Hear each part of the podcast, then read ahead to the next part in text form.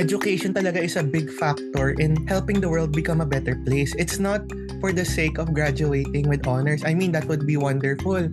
It's a good way to bring give back to your hard work, to your parents. Pero if you could use your education in helping others, that's when an education wins. So, education talaga yung advocacy namin. It's to ensure na young people will will be able to help other people. Kahit nasa school kami at sila papasok pa lang ng school, sabay-sabay tayo aangat.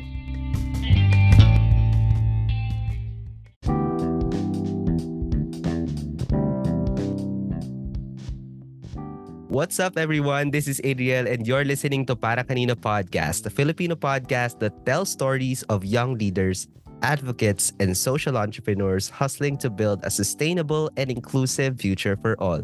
Grabe, parang kailan lang, no? We were just talking about the graduation season with Javi and Clarence, no? Ngayon, we're back to school na like literal kasi uh, as you may know, no, students have started attending their schools, fa- uh, classes face-to-face na ulit no, after two long years. Kalain yun, online learning for two years. Nakaka, ano kaya yun? Sira ng ulo.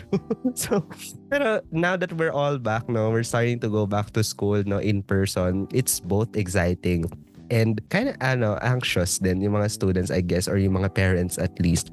Kasi di ba, syempre, exciting kasi you'll, you'll be able to see your classmates na ulit in person. Pero nakaka-anxious din kasi as you know, COVID is still out there, no? We're still in the middle of the pandemic.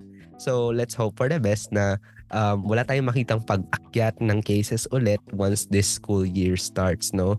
Pero nonetheless, no, ang importante, no, uh, makakapag-aral na ulit yung mga students na hindi nahihirapan sa online learning kasi talagang hirap kaya mag-adjust after like doing face-to-face all your life tapos biglang shift to online. Ako, hirap kaya nun. Hindi ko man siya naabutan, no? Pero I'm, yung mga kapatid ko, they're also doing online learning. So talagang it's a major adjustment for them, no? But, but anyway, in this episode, we're gonna continue talking about education. Actually, makakasama natin sa episode tonight ay ang founder and executive director ng isa na namang multi-awarded organization called Streets to Schools. Streets to Schools is a youth-led organization actively bridging children and youth in street situations by amplifying the Sustainable Development Goals and the UN Convention on the Rights of the Child. Their organization was recently recognized as one of the 12 Kofi Annan Changemakers of 2022 because of their work and impact. Let's all welcome dito sa Para Kanina podcast no, si Kiel Mariano. Kamusta Kiel?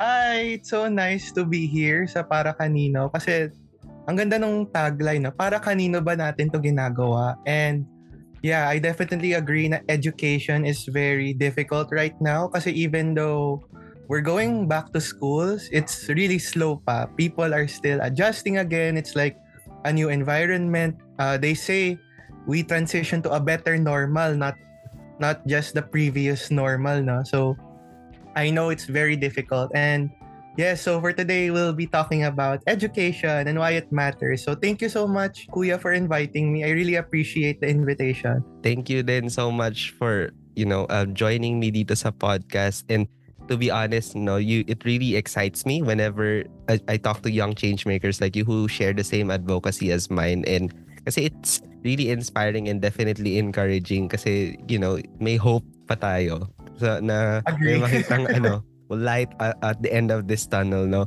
Pero um, lingid sa kaalaman ng ating listeners no? Congratulations then to Kiel for being accepted sa York University. Such thank you so much. uh, an achievement no? Sana all. Dapat all. I'm I'm dapat sure all. lahat ma- kaya din i-achieve ito especially I'm just a simple guy. Hindi naman ako super decorated like other youth leaders but thank you so much for considering me kasi I, I also want to do their job yung inspiring others kasi they inspired me to keep on trying so I hope I can do the same to our listeners today Ayan, di ba? May passing of the ano inspiration. So, malapit na tayo mag full circle. So, hopefully, yung mga nakikinig sa atin ngayon, you'll get the chance to be featured din dito sa Para Kanina Podcast. Now, just send us a message if you want to be featured para ma-continue natin itong chain of passing the information, uh, the inspiration and change making. So, gaya ng sinabi ni Kiel, no, we're in the middle of this very difficult, I guess, ano rin, confusing environment. Kasi parang for the first time, nung bumalik yung mga tao in person, parang nakakapagtaka, di ba? Parang hindi tayo marunong makipag-usap in person. After two years ba naman tayong yeah. sa computer lang nakaharap talking to our classmates and to our teachers. Tapos ngayon, biglang face-to-face. Parang suddenly, hindi na natin alam kung paano maghipag-socialize. Pero for for this episode, I want to start with the why. So, um, Kiel, kwentuhan mo naman kami about the time you started becoming passionate about what you do. No, I've learned na you started uh, streets to schools when you were just around 15 years old. Yes, so, yes. I'm really curious to know saan nang gagaling ang hugot behind starting this organization. It started kasi nung I know previously your episode guest was Ate Lay and Ate Lay is one of the most passionate people I've met and she actually formed a team sa ILA called the Young Bridging Leaders Organizers and through that organizing team napili po kami to be part of the Young Bridging Leaders program so I guess it's kind of like the Future Bridging Leaders program but they tested it out on 12 to 15 year olds like can these younger generation of kids actually help out in making the world a better place? So we we were four teams noon. There was one from Leyte, two from Manila, one from Mindanao. And at that time, we were still flustered kasi imagine, yung sustainable development goals, wala pa siyang one year in implementation at that time. And then um, the organizers were telling us, okay, for today's activity, you will enumerate 17 SDGs. Tapos kami, oh my God, hanggang ngayon, it's still difficult to mention that. Although, through the years, I know them by heart. Pero at that time na on the spot, let, let us know what these are. Oh my God. Di namin kaya. But then, I learned na hindi lang siya basta-basta, na it's more of a brand or it's more of like a guide work. It's a framework to help the world become a better place. Tapos, I discovered na yung, it's, it's a type of parang calling that doesn't discriminate. Kasi um, I'm not an honor student ever since I was growing up. I don't know what it feels like to go up the stage na may with honors, ganon. I only know mga service awards or mga leadership awards. But when it came to honor rolls, I never got the chance. If I got in the top 10, it's literally the top 10th of the class. Talagang saling kit-kit lang ako sa lahat palagi. But then, the sustainable development goals came along my way. And for the first time, it did not discriminate. You did not need to be the smartest. You did not to be the one with the most connections. You did not need to be parang the most athletic person to contribute. You just had to be yourself. And that's when I started to fall in love with the SDGs, especially SDG 4 kasi Number four, it could teach other SDGs. Uh, you, you could teach the environment through SDGs, like integrating it in mathematics or science or in English, or you could teach about healthcare and science like that. And I discovered na education talaga is a big factor in helping the world become a better place. It's not for the sake of graduating with honors. I mean, that would be wonderful. It's a good way to bring give back to your hard work, to your parents, Pero if you could use your education in helping others, that's when an education wins. So we started that. So yung mga street children around UST, um, at that time, they were like um, branded into thieves or kaya rowdy children. Kasi it happened when someone was lining up dun sa isang fast food restaurant. Tapos yung bata biglang naglabas ng scissors. Tapos sabi niya dun sa, sa, sa student na akin na yung kinakain mo. And because of that, nagka-rift yung mga students and the street children. Like, iniiwasan na lang nila, they ignore them. Eh, we wanted to dig deep na why could they do that kaya? Maybe gutom na gutom talaga sila or wala talaga silang pera. Ang unfair naman na sabihin na ang pangit ng ugali ng mga bata na not knowing their side of the story. So, we decided why don't we help them go back to school? Baka sa school, they learn good values, they learn good manners, they learn how they could also help other people, and that we did. So it started with just 15 children around UST, but then we decided to expand. We turned first into a national org, and then uh, just this year, we expanded already to 17 chapters around the Philippines. So we're working with different stakeholders para young people like us could help young people too. So education talaga yung advocacy namin. It's to ensure na young people will will be able to help other people. Kahit nasa school kami at sila papasok pa lang ng school sabay-sabay tayo aangat. Kasi it would be better to see all of us graduate at the same time. Imbes na tayo nagse-celebrate tayo pero there are some people talaga who will never be able to experience what we experience. And that's unfair. So we took the leap of faith and there we go. Streets to schools was born I, I can't I can't imagine you know as a 15 year old na you were already aware about these things happening sa surrounding mo. And kudos to you and your team no for being brave to take on this bigger challenges no? Bigger than you na kind of challenge. And ano din no? Yung the fact na you mentioned kanina that it was the first year na ma-implement yung or ma-run yung sustainable development goals then you took it on agad. Parang wow, saan ang gagaling ang tapang natin? Sa, sana, sana meron tayong lahat ng ganong klase ng bravery to take on bigger challenges, no? And um, congratulations for expanding already to 17 regions kasi uh, 17 chapters kasi yun yung parang starting point na talagang you're reaching more young people in need, no? Um, and siguro uh, I wanted to go back to the humble beginnings of Streets to Schools. Now, your your organization started with a mission uh, of getting children and youth in street situations back to school. I read that it started with like storytelling sessions yes, with yes. these children. No, um, in your perspective, Kiel, how do you think? Um, these initiatives no affect their lives no what does this mean for them how how do you make them understand like this is some the education is something that they need to be able to you know um, break the cycle of poverty or get out of being there in the streets or you know uplifting their lives altogether Yeah, so talagang education kasi, uh, as cliche as it sounds, diba? It's the great equalizer. It brings you out of poverty, it breaks the cycle. But I know education is more than just that. Um, it's also the opportunity to help other people, like to realize na yung platform natin is already good enough to help not just people but also the planet. Eh. Kasi with an education, you'll know why mangroves work like that. Why do we need to protect them? Ganon. So we wanted each child to realize na yung education can help you become a change maker. Not just to graduate. Regardless if you graduate with honors, basta't makatulong ka sa kapwa, that's enough to make us proud. And to make you proud of yourself too. So, you asked about yung sa storytelling, eh, like, how does that help these children go back to schools? Well, we have a different approach when we do our storytelling. So, kasi we are also guided by the Convention on the Rights of the Child. So, we know dahil bata, a short attention span, kailangan may right to play sila. So, we establish a rapport na hindi lang kami there just to teach them, but we're also there to play with them and be their ates and kuya. So, if takot kayo sa teacher, huwag kayo matakot sa amin. Kasi we're here to enjoy lang. Happy-happy lang tayo here.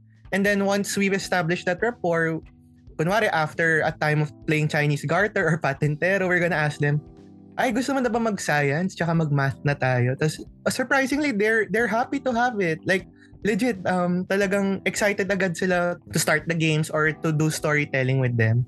And then we added a twist eventually dun sa storytelling because we don't want them just to read stories, but we want them to make it, uh, we wanted them to make it themselves. So, yung what we did, we teach them syempre the sustainable development goals. Uh, we're guided by the Global Schools curriculum. It's in it's also headquartered in New York. Uh, it's an initiative of the UNSDSN.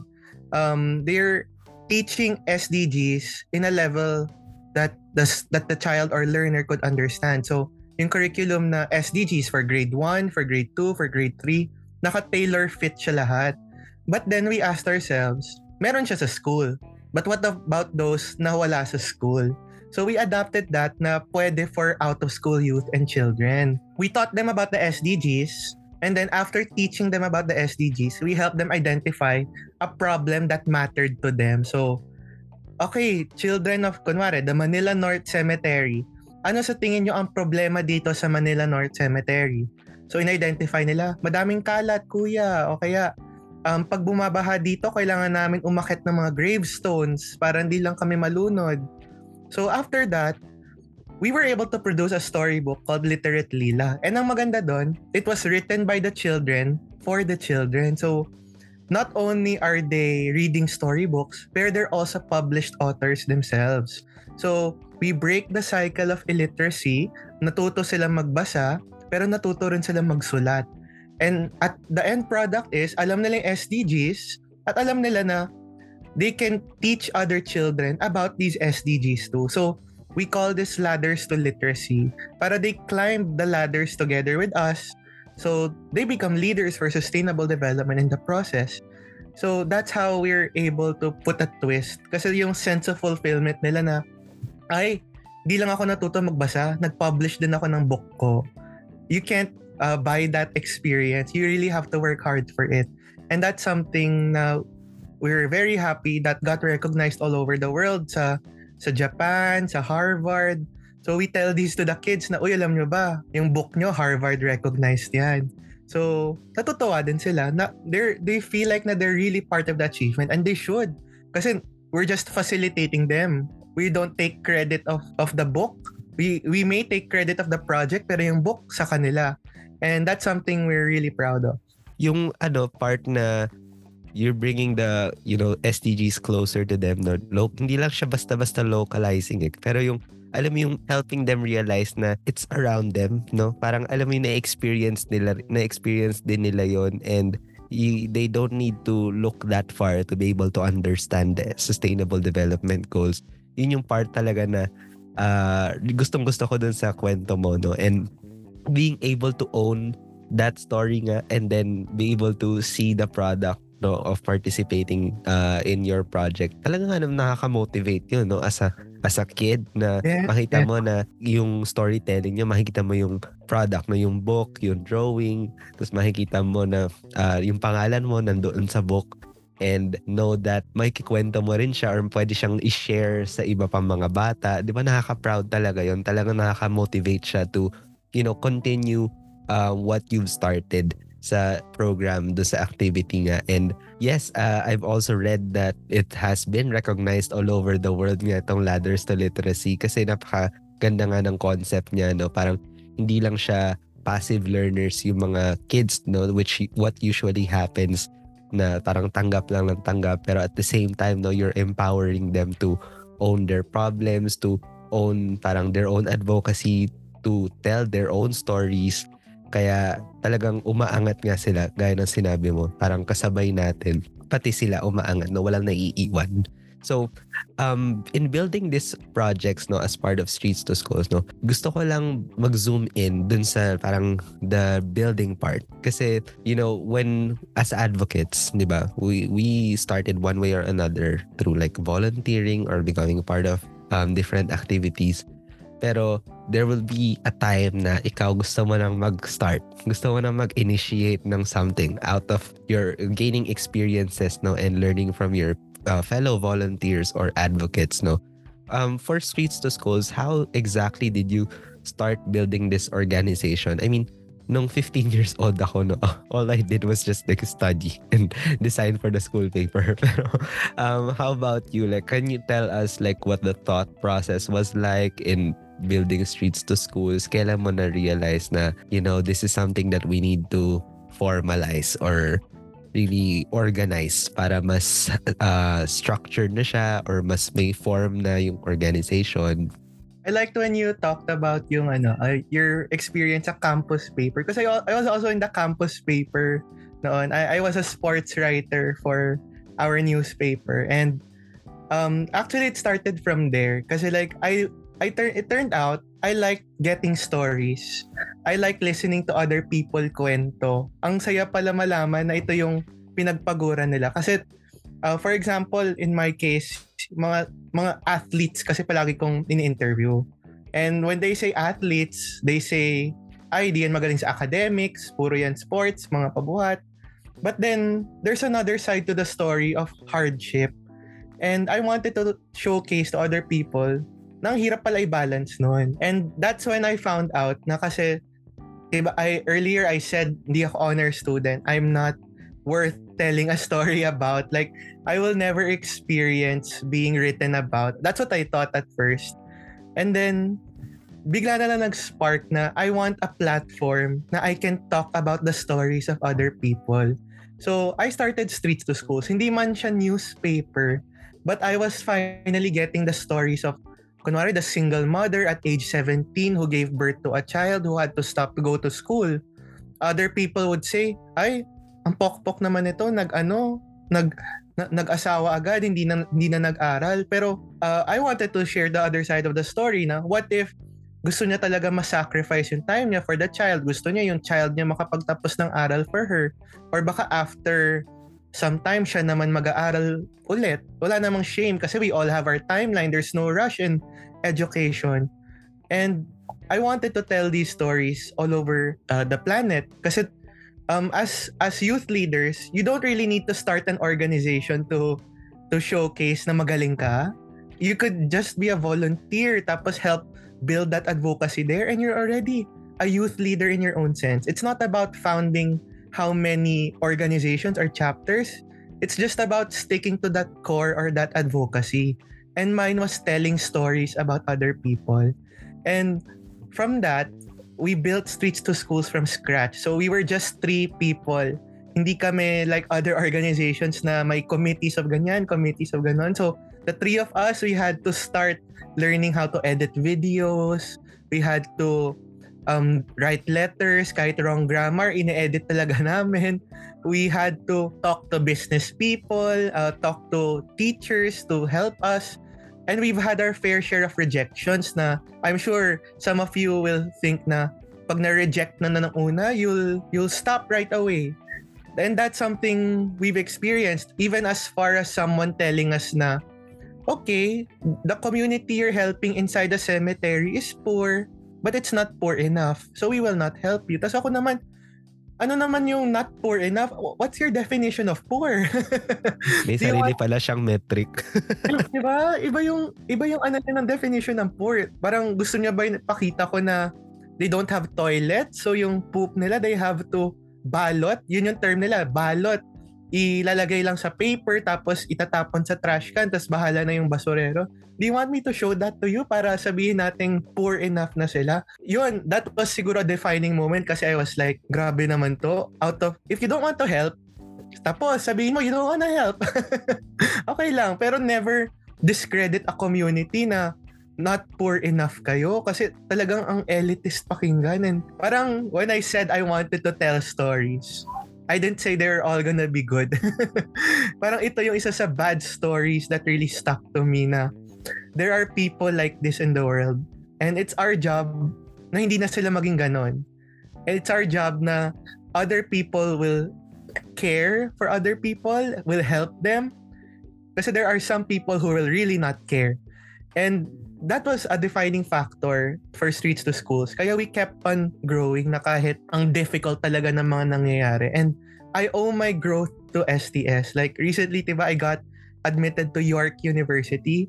Um, it's a global health program kasi I see myself working in the Department of Health or the World Health Organization. I was previously in nursing. I I'm supposed to be in my fourth year right now. But then I told myself, I don't see myself as a nurse. Parang I see myself managing people, looking at them in a way na they're not beneficiaries, but they're actually the ones who are going to solve their problems. I want to fix the system. So I, I went into global health kasi I want to be a public health official.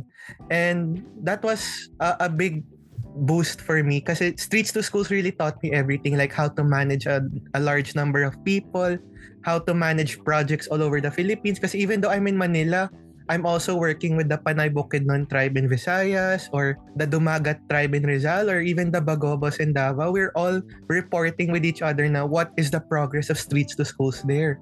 So that's where I learned my management skills. And I think that's something you need to build as an advocacy um, does it make sense to you? Like, does it also help you out? Does it, do you benefit from it? When I was still in nursing school, yung mga natutunan ko sa streets to schools, I was able to apply a lot of it in school. So like, we had pediatric subjects, so mga child health, how to talk to children. Na-apply ko yung how I talk to children in streets to schools there. So, I recommend na your advocacy should be applicable to what you are taking up as a career. Pero always remember that the SDGs are intertwined with each other. Kasi if you solve one SDG, it has to complement the other SDG. So, yung maganda doon, so let's say you're helping out clean water in a community, you're actually also improving the healthcare there. So, nag-improve din yung SDG number 3 along the way. That's something a lot of youth leaders like us parang see right now na ay engineering ako, ano ba kinalaman ko sa healthcare or ay educator ako, I'm a teacher. Ano ba kinalaman ko sa sustainable cities?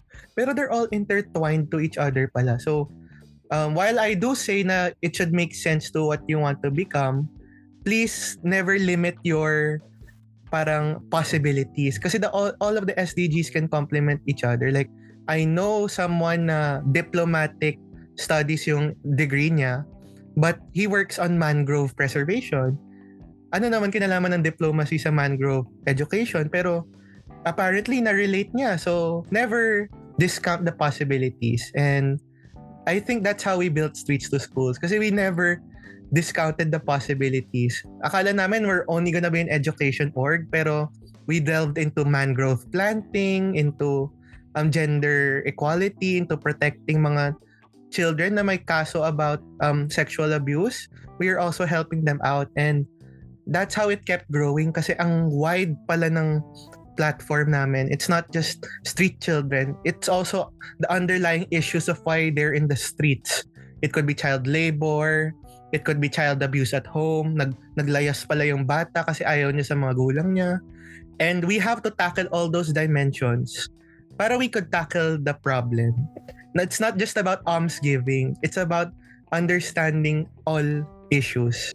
And then from there, it kept on growing kasi a lot of people cared, like Child Hope Philippines, the Consuelo Foundation, and we banded together para matulungan namin as much children we could. Right, right. Uh, gusto ko lang i-double down yung sinabi mo na intertwined yung mga sustainable development goals, no? Talagang systematic kasi talaga siya eh. Ay, systematic. Systemic pala siya. Y- yung tamang term, no? Parang hindi pwede, hindi pwedeng isang goal lang yung natatamaan mo. Kasi as you mentioned kanina, um, may mga kabit-kabit na dahilan kung bakit nag exist yung isang problema. So, yun nga. For example, if you want to address like um, providing what, um, ano ito? Uh, access to clean water. Uh, one way or another, you're helping them also with their health healthcare, also addressing you know their um nutrition kasi may access na sila to to to cleaner water And syempre nagpa-perform well din sila sa school when they have the proper nutrients and proper the, So talagang umiikot talaga siya. Maraming ano no, maraming aspeto siya. And uh, really proud to see young people who are beginning to understand this. Problems now are becoming more and more complex. So kailangan yung mga solutions din natin hindi hindi talaga siya basta-basta. Kailangan talaga siya pinag-iisipan kasi one solution can affect the other So, ayun, um, really impressed that you're already doing this at such a young age, no? Being able to realize it. Like, grabe. Ang ano nun, ang deep, kumbaga, ng pagka-grounded nyo sa mga nangyayari sa paligid. No? And um, that's something that young people should be able to, uh, should replicate, no? So, yun, tularan nyo, guys. Tularan nyo to si Kiel at ang kanyang mga co-founders. Ayan, ang tawag ito, lumubog tayo, ganun. Para mas maintindihan natin kung ano yung nangyayari sa community natin. Yun. Oh, fo- follow niyo yan. so, ang tawag dito, gusto, follow up ko lang yung question kanina, no? Curious to know din. Kasi you, you mentioned that you're just three in the whole team, no? Yeah. Like, how, how did you convince your co-founders to do this? Kasi eh, di ba parang, syempre, hindi naman at the same time, like pare-pares kayo ng mindset, no? Maybe at first, it, this was just like a, an activity or a project. Pero we're just like, how did you convince them na, you know, we can grow this, we can do something bigger than this? I'm perfect nun na ah. kasi it actually started like that. I I, I told them na activity lang to. it literally started like that. Uh, originally kasi si Streets to Schools, it, was, it had a long name before. It was Out of the Streets into the Schools. Literal project name is the mission. Parang kung may mission and vision, yun na yun. and then, I told them na it's just gonna be one year. After this, Ayan, budol. Legit. budol, diba? Iwan natin na sa junior high school. Bahala na sila kung paano nila i ibubuhay yung project. Basta tayo, graduate na tayo. But then, we told ourselves, what if it became an org? Na what if it could help more people? And then, literal na budo, like, oh gee, ganun lang. Kasi I think a lot of young people ngayon, gusto lang nila ng way to help. Di lang nila alam how. And there's also growing fears among young people eh, kasi kapag sumali sa mga ganito ay bida-bida, cloud chaser, CV getter, mga ganon. If you know for yourself na this is my advocacy, I want to do this, then it's okay. You don't need to defend yourself to anyone. Kasi if it's your advocacy, everything will fall into place. Eh. That's how it happened to us. Kasi I really thought Streets to Schools hindi niya kaya mag 17 chapters. I thought it would only be until Manila. And it's not about the bulk of communities you're helping eh. Kasi if you could devote yourself to one community for the rest of your life, that's already okay. Because it's not about, like what I said, the quantity. It's about quality. That's something I learned from Atelier. Kasi si Atelier, she's really quality over quantity type of person. Yung leadership niya. And I think that's something we learned with each other na kailangan ng talaga ng budol factor. So, we kept on budol-ing, budol-ing, budol-ing our friends na, uy, this Saturday may volunteer kami. Uy, next week meron kami with the ITAS, ganun. And then eventually people kept on going. I mean, my co-founders they don't really stay with STS anymore. Pero we found new people who stayed as in talagang long-term stayed. They're really finding themselves in other people like yung how they're servicing street children, how organizing medical missions. Our Tawi-Tawi team, talagang saludo ako sa kanila kasi 15 hours by boat just to get to Tawi-Tawi. Ka- yung pinaka-longest sa amin is 2 hours up a mountain. Pero sila gusto nila 15 hours by boat or kaya 1 hour by plane pero minsan boat talaga sila. Tapos I'm like, the passion. Parang if I tell these stories to young people, talagang they wanted to be part of that. They want to see how they could sacrifice their time rin, their precious time to help other people. And from there, wala, it kept on growing. So from three uh, we are now hundreds of volunteers all over the country. And that's something you should do to your friends as well. Ibudol nyo lang sila to keep on joining. It doesn't have to be STS. It could be super daming orgs right out there like the Initiative PH, Kids for Kids. Um, all of these organizations need volunteers and they're the lifeblood of each initiative, yung volunteer spirit, no? So yeah, be a budol person. Just don't let's change the definition of budol. Di na budol-budol gang. Uh, I remember one time, I called budol fight, ano, budol-budol fight. Iba pala definition to. pasensya na, pasensya na friends. That's my advice. diba? Grabe. Talk about, ano, youth mobilization talaga, no? talagang binobilize iba't ibang mga tao all over the country to join this bigger mission of ano empowering young kids uh, young kids young mga kids pa young people all over the country di ba? And you're you are you yourself like you're really setting an example no? Na nga hindi imposible no? You, you mentioned kanina pa ulit-ulit na uh, you were not an honor student. You didn't you don't have like this uh, decorative um feature and personality na ano mo yun yung mafi-feature sa mga newspapers and all So parang, alam mo yon na-inspire siguro yung mga uh, friends mo and the volunteers that you're mobilizing now na they can really do it, no? Yes. Parang you let, you make pushing for an advocacy something that they can also do. Yes. Kahit na hindi sila um, as, you know, as popular, as resourceful, or as, as uh, full of resources and network na katulad ng ibang mga uh, youth leaders, no? I'm not saying that it's a bad thing, no? Pero it also mean it just means na hindi talaga kailangan ng ganun ka bonggang background para makatulong sa communities at sa kapwa no siguro, um, Kiel, what's a key lesson that you learned through the years no, while uh, running streets to schools? I learned a lot. Very Pinoy response. Marami. Sala- salamat na lang, Kiel. salamat na lang. Take Ito next Pinoy. question. Next question pala. Joke lang. Pero yeah, um, I learned so much through this um, organization kasi um, we started from scratch. This is us now. We never expected ourselves to be Harvard recognized or or yung sa Okayama kasi Okayama grabe talaga yon kasi like um, we were against professional sustainable leaders sustainability leaders I mean like um, mga from University of Malaya yung one of the top universities in the world. They're all like deans or college uh, officials. And then we won. We won the award kasi like we wanted to set an example na young people can na even though they think we're inexperienced because of our age pero we could be an example of sustainability we could be models and that's something we've always para stuck to rin na um, young people are just as important as other people like we may be inexperienced pero with the guides of our mentors or the people we meet talagang we can shape out our platforms and advocacies. So that's one lesson I learned. Um, another one is yung um, I my mother would always tell me this when kasi syempre I'm the founder of Streets to Schools.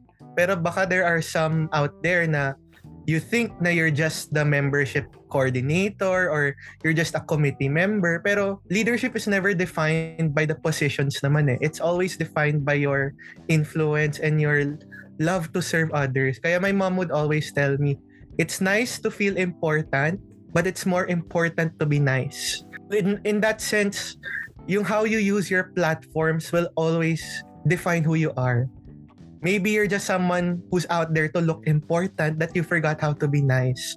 So, that's something na talagang I still want to live by na I have to be nice as much as possible. Although I'm not perfect, I I know I'm still a work in progress. So I still need to keep on learning. That's another lesson. Be a lifelong learner. So see sustainable development goals actually, they always tell us to be lifelong learners. Because we're not perfect.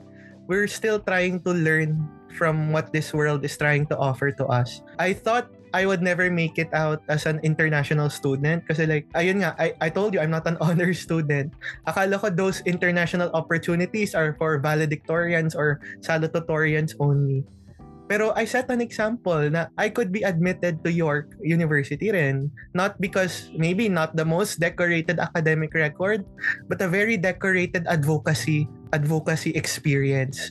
I told them how Streets to Schools was helping the indigenous tribes. I told them how Streets to Schools was inspiring young people to bring out the best versions of themselves and how they're taking up ownership for their achievements as well. Na hindi lang siya DP Blast, hindi lang siya DP Movement, pero nakapagtulong ako ng mga dumagat sa Rizal. Umakit ako ng 2 hours para lang makatulong at makapagbasa sa kanila. And I want them to take ownership of that. Kasi at some people would think na the the the cloud, let, let's say, would go back to me kasi I'm the founder of Streets to Schools. But I tell them, no, I didn't do the Dumagat mission alone. I ako nga hindi pa ako nakakapunta sa Visayas and Mindanao chapters namin, but I never told them na it's my project. I always told them na, oh, it's Trixie's project. It's Aliana's project. Because they took ownership of it. Ang kapal naman ng mukha ko.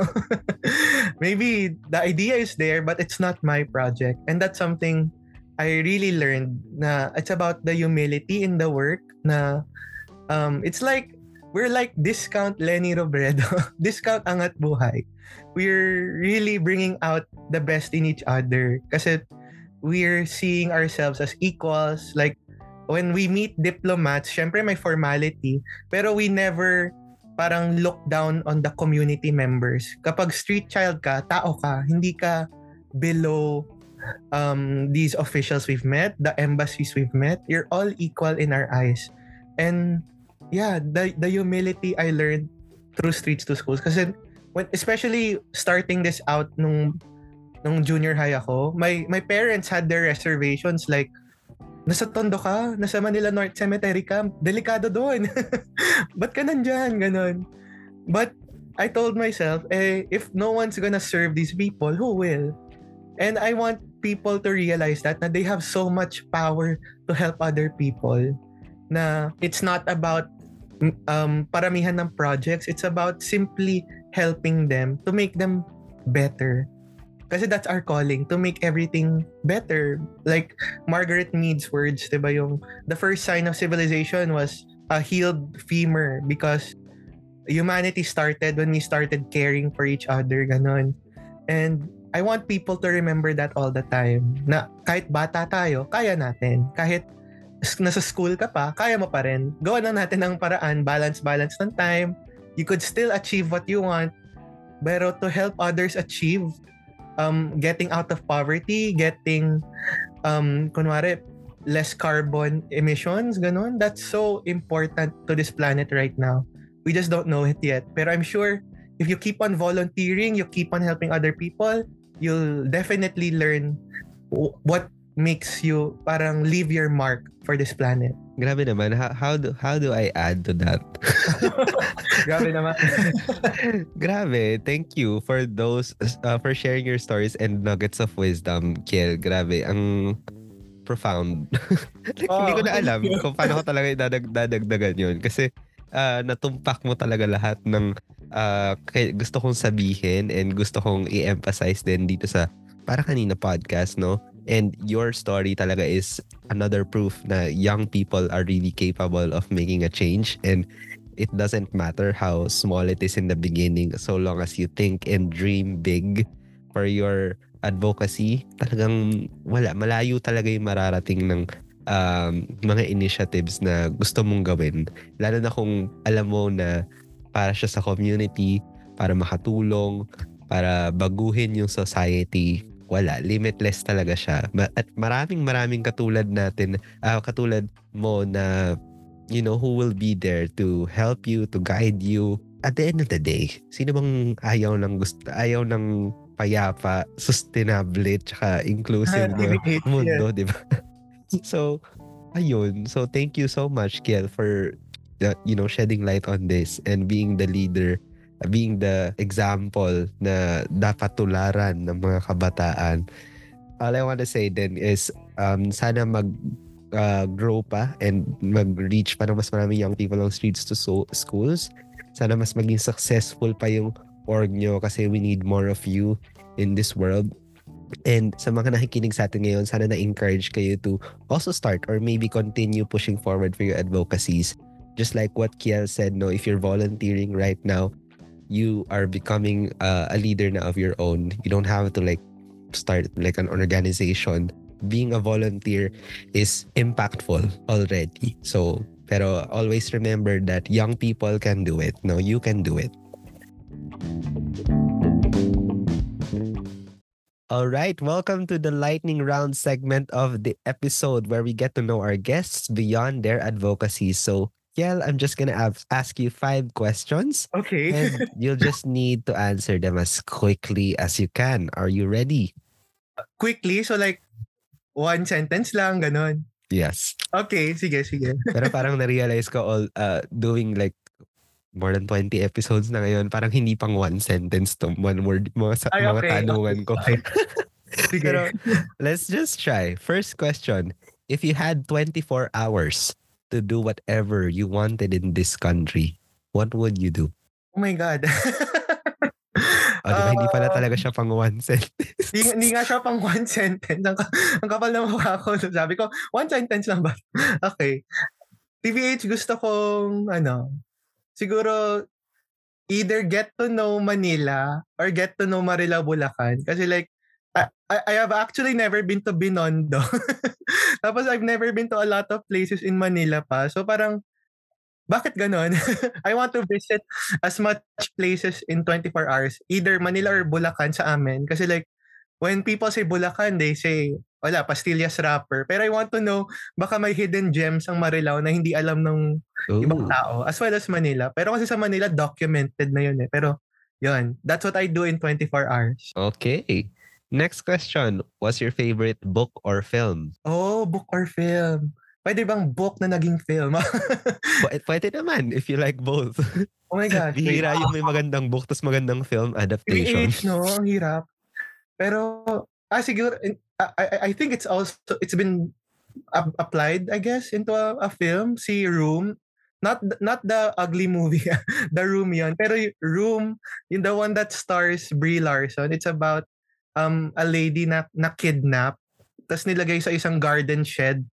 And um the guy trigger warning routinely rapes her inside the garden shed na to the point nagkaanak siya inside the shed. And ang ganda lang ng perspectives ng bata na yung small space niya becomes his world.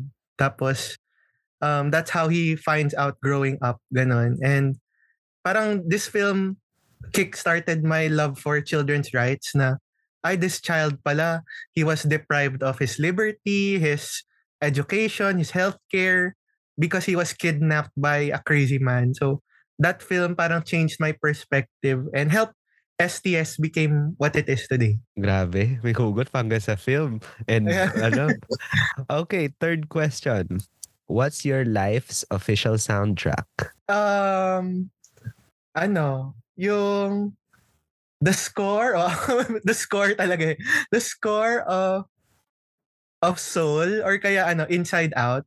Um, they're two of my favorite Pixar movies kasi ang ang lalim ng hugot nila. Like, would have thought na an emotion could have so much emotion? Grabe, no? Na-capture Diba? nila yun sa Inside Out. I haven't Grabe watched? Soul, pero sobrang dami, ang dami nag-encourage sa akin na panoorin siya kasi maganda daw talaga siya. Pero hindi ko, I Yeah. haven't had the chance to re- watch Soul. Grabe. Um, if you watch it, parang gugustuhin mong mabuhay. Hindi ko siya ma-explain. Pero it's, it's like it really makes you want to live. Tapos yung soundtrack kasi ng both films, parang saktong-sakto dun sa message ng film. Kaya parang, sometimes when, I, I like listening to movie scores, TBH.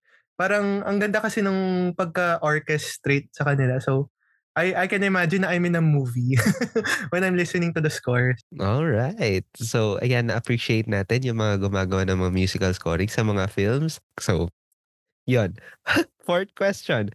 Um, would you rather Oh my give God. your past self an advice or ask your future self a question? Oh my God. Hala, wait, wait, wait. Um, I think I would like to ask my future self a question. Like, am I success? Ay, hindi. Wag successful. Am I happy? Uh, am I happy tomorrow? Kasi like, um, although, siguro I sound so happy in this podcast, pero I, I have been clinically di- diagnosed with depression. Tapos, um, the funny thing is, streets to schools kept me going. Like, in my times of depression na sobrang broken ko, I could never take out the community in my mind. Like, after a heartbreak nung isang araw, the next day, nag-volunteer ako. Tapos like, after taking a video, kasi may nag-donate ng tablet sa amin, biglang breakdown ako in front of the community. That was such a, a funny experience. So like, ever since that day, I kept on asking myself na, when does the suffering end? Ganon. So I want to ask my future self na, am I happy tomorrow? So, ayun. So to anyone who's struggling with their thoughts or anxieties, ganon, please know you're not alone and you're very loved and we want to see how you can help the world. So if I can help the world to this extent na broken, what more if ayos kayo? So yeah, please everyone who's out there, um, mental health consultation helps. Yes, plug ko lang, no? I had a podcast guest here who um, owns a social enterprise that provides mental health services at such an, at an affordable rate as low as 500 pesos. Meron kayong uh, consultation with them. So it's called Empath. So reach out to Oh, them. I'm a big fan of their work. Okay. Ayan. Yeah, yeah, yeah. So, yun. Quick, quick ano lang, no? They just, they release like a new um service, no? Para ma- maging mas affordable talaga. Although it's an introductory service, pero at least hindi na kayo ma, uh, mahihirapang mag-access. Kasi di ba usually Yes. around 3K or more pa yung Ah, isang ang session lang. di pinakamura ba? is like 1.5 tapos tataas pa yan. O, di ba? So, meron na as low as 500 pesos. So, Galing. ayan, Yeah. step closer to making mental health care accessible and Accessible, more actually. affordable. So, ayan. this last question is a question from the previous guest of the Para Kanino podcast from Clarence Nieva, the founder and CEO of Quarta. Ang question niya for you ay, Would you rather be rich and dumb or smart but poor? Oh my God. Ay, parang we have an idea kung sino yung rich but dumb. Ay, joke lang. whoops, Huwag na natin i-mention kung sino siya. Pero whoops, sa position natin. Ay, joke lang. Joke lang. whoops. We're smart but poor. Siguro smart but poor kasi if I'm smart enough naman, I'll know how to be resourceful and knowledge is always power, diba? And that's something we always teach to our uh, children in uh, benef- beneficiary. we don't call them beneficiaries. We call them co-learners because we learn something from them, they learn something from us. So um, we always tell them na their education is super important, not just to graduate, pero to help others, like what we mentioned in this podcast. And we don't want to sugarcoat it, you know. Pero even their community mothers, their community facilitators, they would say, education ang, ang mapapamana namin sa inyo. Wala kami mga gamit, wala kami mga pera. Kaya makita namin mawala kayo dito sa Manila North Cemetery, makapaghanap ng bahay. Yun na yung ultimate goal ng education para sa inyo. So, yeah, para kanina, para sa kanila. Right, right. Tama yan. Talaga, yung importance talaga ng education, hindi matatawaran niya. So, thank you so much, Kiel, for answering those questions. No? Pero, ito na yung exciting part kasi now that you've completed this lightning round, ikaw naman ngayon ang may chance to ask the next guest any random question. Go ahead, Oh, okay. Kiel. Okay, so I'd like to ask them, um, siguro, oh my gosh, wait. Uh, uh, for the next guest, kung hindi ka itchy, okay ka lang ba sa Makati? Pasensya na. Para magulat siya. Para magulat siya. I didn't see that coming. Eh. Medyo random, pero kaya niya na yun.